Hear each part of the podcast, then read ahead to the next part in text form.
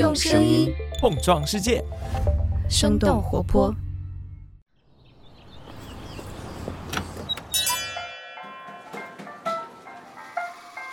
您的生动早咖啡好了，请慢用。嗨，早上好呀！今天是二零二二年的九月十四号，星期三。这里是生动早咖啡，我是来自生动活泼的梦一。几条商业科技精解读，和你打开全新的一天。北京时间的九月九号，英国女王伊丽莎白二世在苏格兰去世，享年九十六岁。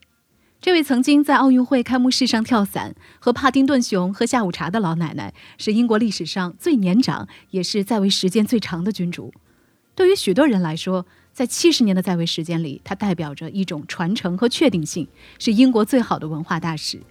不过，作为欧洲最知名的王室，女王所扮演的经济角色虽然很少被提及，但其实也并不逊色。其中最主要的成绩，就是将英国王室打造成了现代最成功的王室品牌。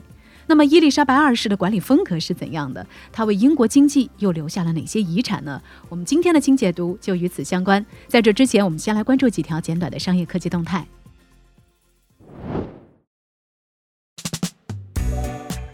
首先来关注一下奈飞游戏业务的消息。根据《华盛顿邮报》上周六的报道，法国游戏公司育碧即将在奈飞的游戏平台上独家推出三款手机游戏，其中一款是育碧旗下最为知名的游戏系列《刺客信条》的手机版本。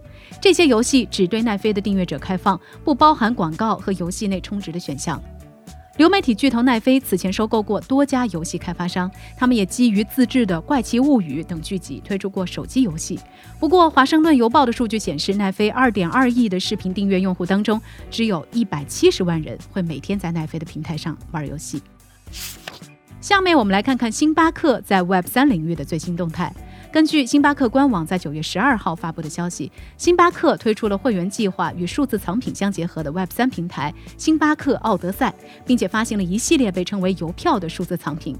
用户可以通过参与活动或者是信用卡购买的方式获得邮票，并且在平台上和其他人进行交易。积攒邮票较多的用户甚至可以前往星巴克在哥斯达黎加的咖啡农场。除此之外，星巴克也将基于区块链技术打造新一代的会员奖励计划。下面的时间，我们要和您一起来关注一下蓝色起源。根据《金融时报》的报道，美国当地时间九月十二号，亚马逊的创始人杰夫·贝索斯旗下的蓝色起源公司的火箭在升空后不久就发生了故障。根据了解，这枚火箭计划带着几十个实验项目，在太空边缘的失重环境当中进行短暂的测试，没有搭载任何的乘客。现场直播显示，这枚火箭从德克萨斯州西部起飞，在升空一分钟左右之后，该火箭在两万九千英尺（约合离地面八千八百多米）的高空突然燃烧起来。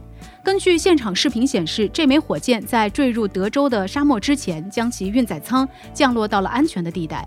美国联邦航空管理局将这个事件描述为意外，并且证实没有人员伤亡或公共财产的损失。这起事故是贝索斯这位亿万富翁的太空探索集团向公众开放服务以来发生的第一起重大事件。根据《金融时报》的分析，虽然这一次的火箭上没有人，但是这一事件可能会妨碍蓝色起源向客户推销其大胆的太空旅游愿景。最后，我们来看看蜜雪冰城在向 A 股冲刺路上的新进展。根据澎湃新闻九月九号的报道，广发证券官网披露，蜜雪冰城已经完成了上市辅导。按照国内企业上市流程，完成上市辅导之后的蜜雪冰城即将进入申报阶段，也就是说，他们的下一步是递交上市招股书。根据蜜雪冰城官网的信息，在一九九七年成立于郑州的蜜雪冰城，他们旗下有三家公司，分别是主导管理运营的蜜雪冰城股份有限公司、主导研发生产的大咖国际食品有限公司，以及提供仓储物流服务的上岛智慧供应链有限公司。根据澎湃新闻援引红参大数据显示，目前蜜雪冰城的门店数已经超过了二点二万家。以上就是值得你关注的几条商业科技动态，别走开。我们在一条小小的早咖啡动态之后，一起来关注一下英国历史上最年长也是在位时间最长的君主伊丽莎白二世女王对英国经济的贡献。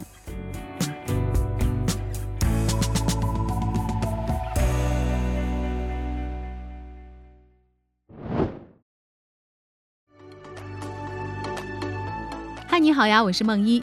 胡同来信是生动活泼推出的 newsletter，每周有三封。主播和监制们会在信中来聊聊节目之外的内容，比如说没有在节目当中出现的信息，最近商业科技新闻背后的一些思考等等。Newsletter 里还有我们每期生动早咖啡的文字稿，包括我们节目当中所提到的一些信息来源和文章的阅读链接。另外，在每周五 Newsletter 当中的信息食谱，还会精选三条生动活泼选题会上，我们认为那些值得你阅读的内容。如果说大家对于早咖啡文字稿有兴趣的话，你也可以点击我们 show notes 中的链接，体验一下我们发布在公众号的试读文章。那除了胡同来信之外，我们也将会尽力的确保每个季度为 Newsletter 的订阅者举办一场线上或者是线下的活动。除了已经举办了三期的露天演讲台将以新的形式回归，我们早咖啡其实也在策划新的活动。那你也可以在我们的邮件当中和我们一起来讨论，或者是询问任何你感兴趣的事情，我们都会一一邮件回复的。当然，更重要的是你的慷慨加入也会支持我们做出更好的内容。好了，这就是我们今天的早咖啡小动态。下面继续今天的清解。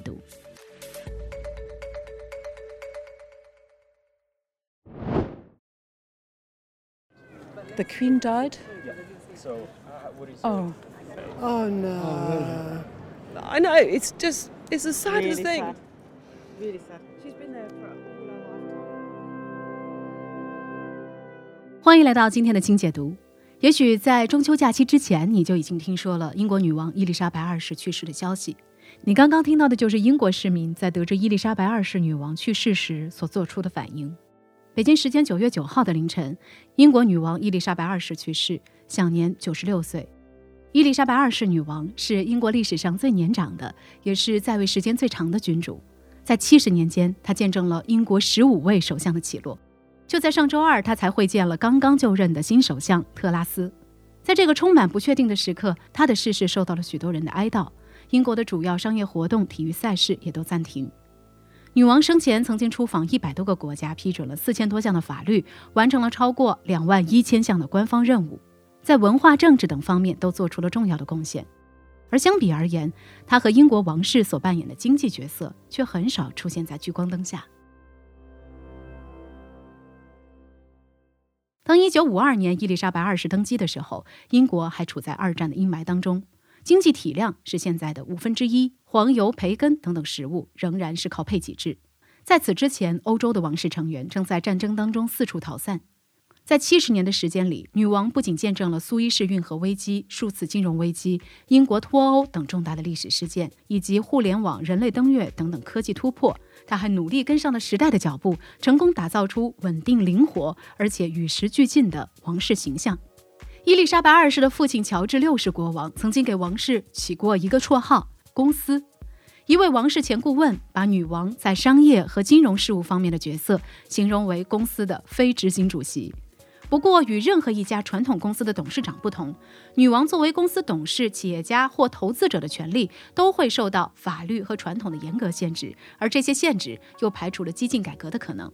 尽管如此，女王在位期间仍然对英国的经济发展做出了积极的贡献，展现了古老的君主制度可以通过什么样的方式参与到现代的经济活动当中。那么，伊丽莎白二世时代到底为英国经济留下了哪些遗产呢？贡献之一，温和的推动王室改革。如果你看过一部叫做《唐顿庄园》的英剧，你可能会知道，贵族们虽然有继承城堡和大片土地的运气，但是在时代的巨变之下，也必须要在生活和经营方式上做出改变，否则会面临破产的危险。对于王室而言，同样如此。英国王室主要有两个收入来源，首先是王室信托基金，这是一个价值一百七十亿美元的财产组合，由独立于国家和王室的第三方公司皇家财产局管理。旗下管辖着面积广阔的土地，并且广泛投资房地产、零售商业、再生能源产业等等领域。比方说，得益于英国近些年来在海上风力项目上快速发展，拥有距离海岸十二英里海床所有权的管理局，也靠着出租海床获得丰厚的利润。信托基金每年收入的百分之七十五归英国财政部所有，剩下的部分拨款给王室，并且只能用于工资、安保、旅行、家政等等官方开支。除此以外，另一个收入来源是王室和女王的专属财产，比如城堡和艺术品收藏，以及来自英国境内兰开斯特公国和康沃尔公国的收入。在王室收入不断增加的同时，伊丽莎白二世也密切参与了王室的财务改革。根据作家皮洛特所写的《女王传记》，伊丽莎白二世会询问很小但是很具体的事情，比如说，她就曾经对白金汉宫过多的男仆的必要性提出了质疑。通常情况下，仅仅是询问就可以影响决策的方向。一位法院官员曾经表示，皇家财产管理局曾经考虑以高价出售一幢位于伦敦的社会福利住房。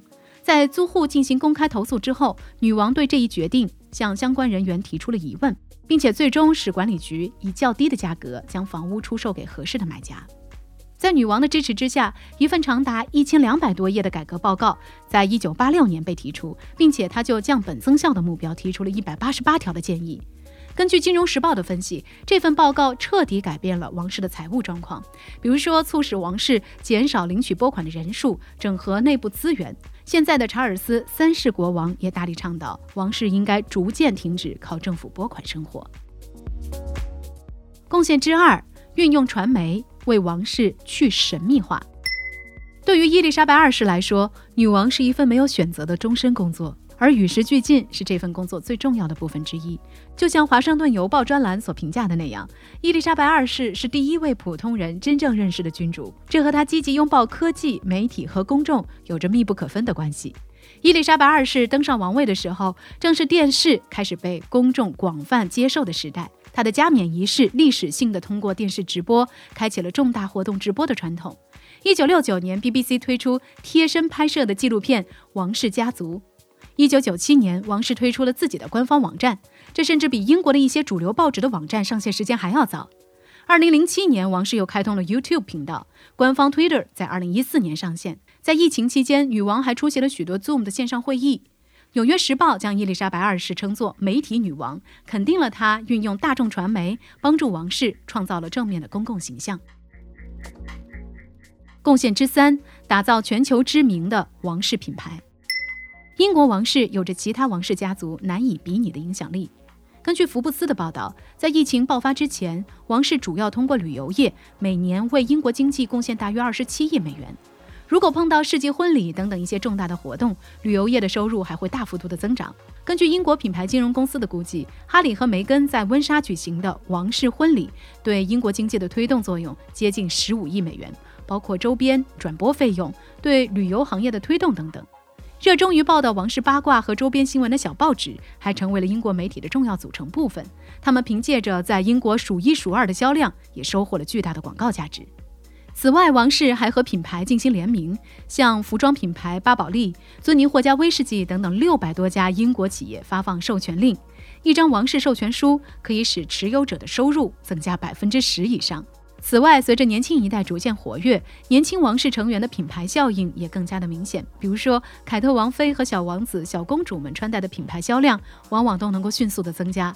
二零一五年，为夏洛特公主制作婴儿披肩的 Herd and Sons 公司，在小公主照片被媒体曝光之后，品牌网页当天获得了十万人次的访问量，相关产品也迅速售罄。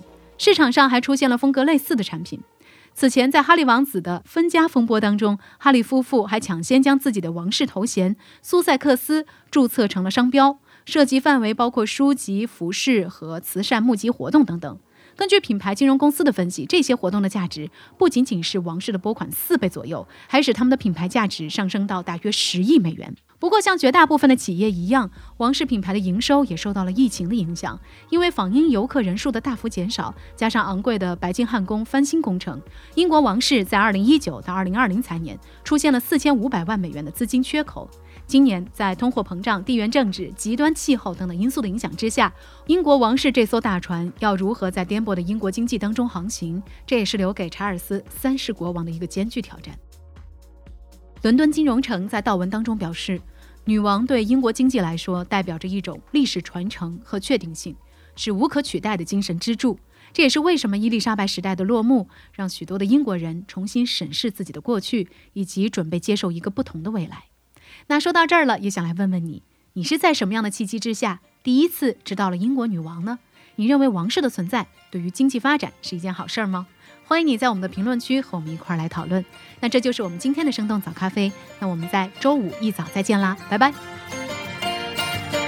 这就是今天为你准备的生动早咖啡。希望能给你带来一整天的能量。如果你喜欢我们的节目，欢迎你分享给更多的朋友，这会对我们非常有帮助。同时，你也可以在公众号和微博搜索“生动活泼”，声是声音的声，这样就可以了解更多与我们节目相关的信息啦。生动早咖啡，期待与你下次再见。